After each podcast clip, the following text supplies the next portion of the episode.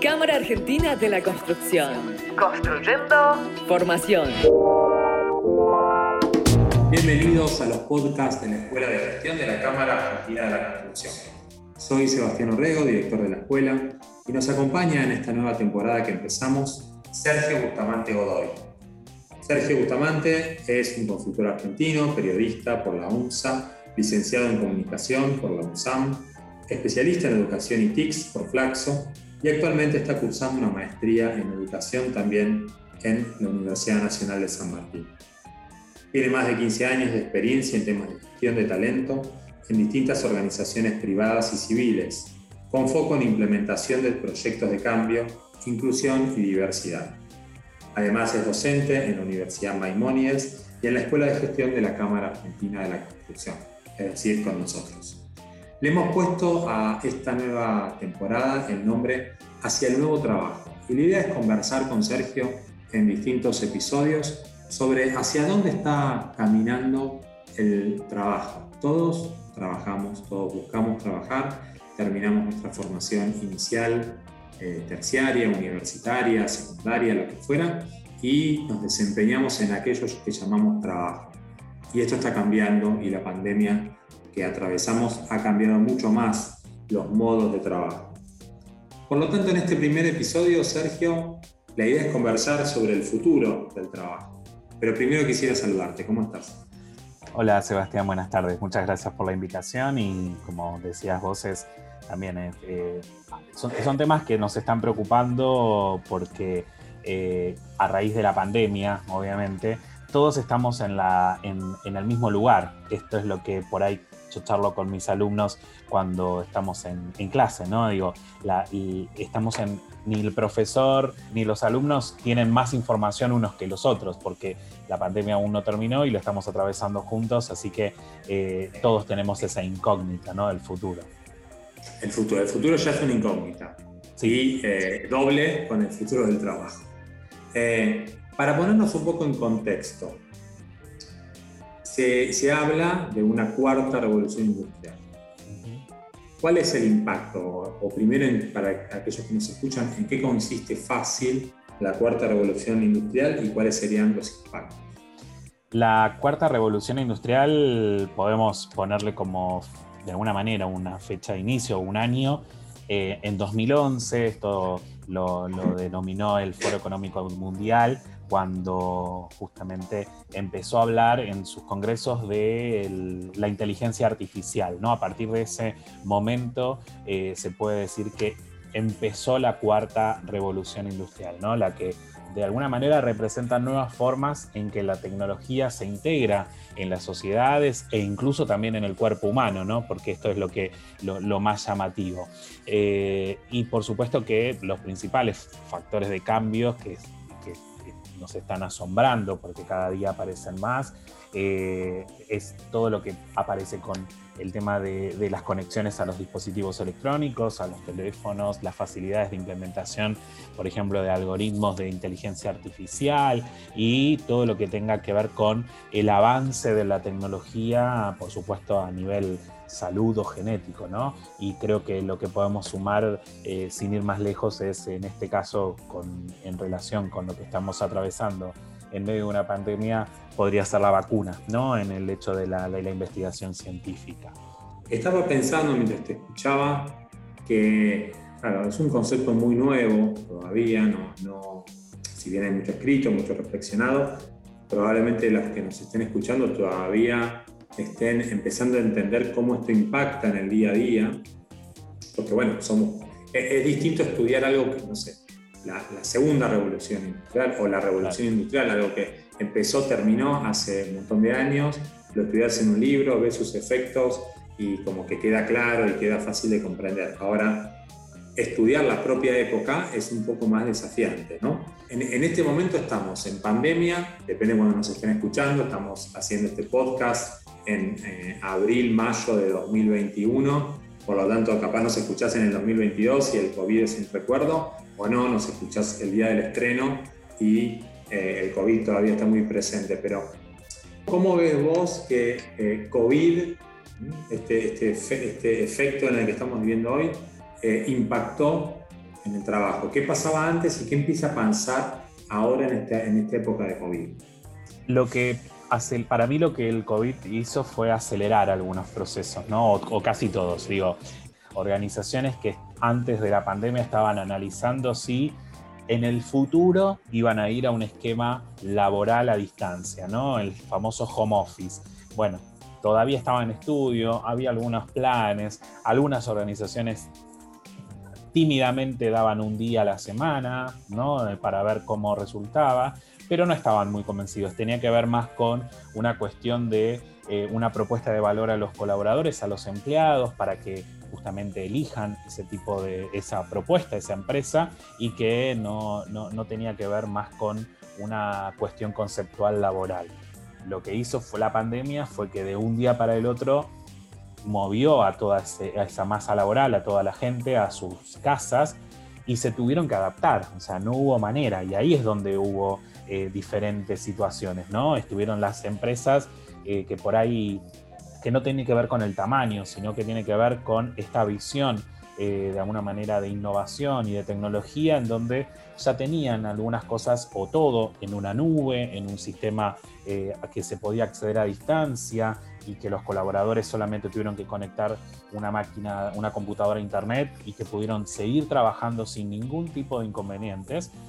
Otras empresas en donde por ahí alguna cuestión tenían en la nube y otras no, pero que, bueno, trabajando les llevó un par de meses eh, adaptarse y, empezar a producir o, o volver al día cero, al día normal. Y otras que directamente no tenían nada y que se encontraron de un día para el otro con estas cuestiones, ¿no? Con que la gente por ahí no tenía acceso a sistemas, que no tenían nada digitalizado.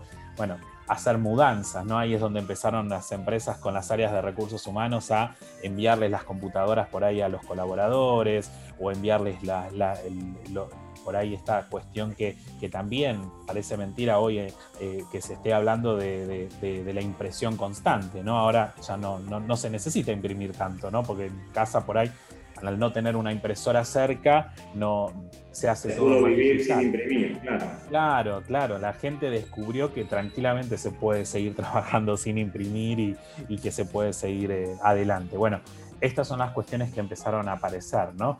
Hoy ya después de un año de, toda esta situación, y esto fue a nivel mundial, porque también no, no, solamente pasó en la Argentina, sino pasó a nivel mundial, eh, esto está mucho más ordenado, ya se, se, estableció y ya se ordenó y obviamente ya hoy podemos decir que se está trabajando normalmente. Por supuesto que después, y esto también depende de cada país, eh, a través de los protocolos que se fueron realizando para volver de alguna manera, con algunas posiciones que no van a poder ser virtuales, ¿no? Esto también nos, lo mostró la pandemia, digo. Si, estamos hablando del área de la salud, sabemos que ese trabajo tiene que ser, por lo menos lo de la atención primaria, ¿no? De guardia y todo lo demás, tiene que ser de alguna manera presencial, no hay otra. Ahora, sí la tecnología ha permitido que, por ejemplo, aquellas personas que han tenido COVID porque fueron positivas, puedan tener un seguimiento virtual de, profesionales, ¿no? de médicos. Y esto es gracias a la tecnología. ¿no?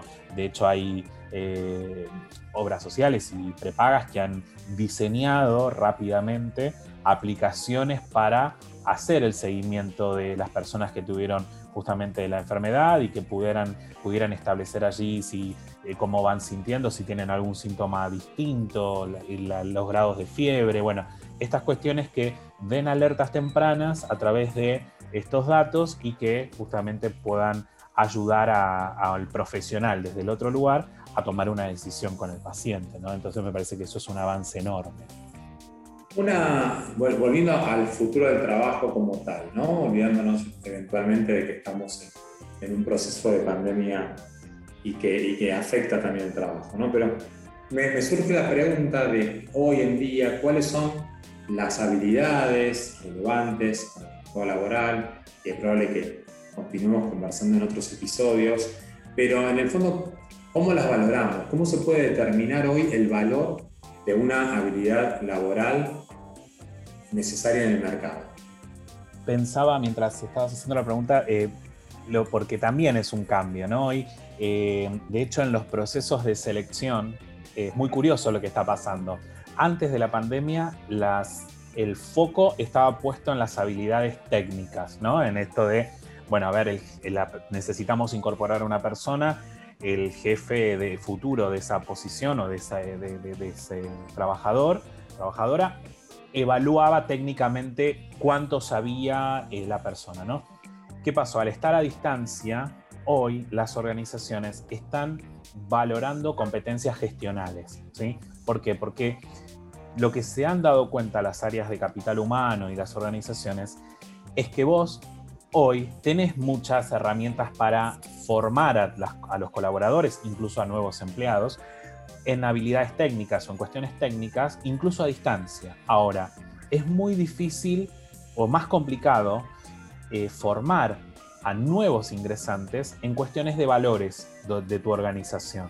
Entonces, hoy el foco, y esto eso es justamente a raíz de la pandemia, de, la aparición del, del COVID, las organizaciones están evaluando justamente cuáles son los valores que tienen obviamente ellos con, respecto a las personas, a los candidatos que están en las búsquedas, porque se están dando cuenta que cuanto más cercano sea el, match, ¿no? Digo, los puntos de encuentro entre este colaborador y el futuro, ¿no? Y, y, este candidato y la organización, lo otro se puede compensar con un montón de opciones, ¿no? Lo técnico. Hay muchísimas más opciones pero la formación en valores no tanto, ¿no? Entonces por eso es que las miradas están puestas en las competencias gestionales, ¿no? Esto de, bueno, la persona, si, si, nuestra organización, supongamos, estamos en una organización que valora la autogestión, que valora el, liderazgo, el trabajo en equipo, bueno, esos son los valores que va a estar mirando justamente, se, van a estar mirando en el proceso de selección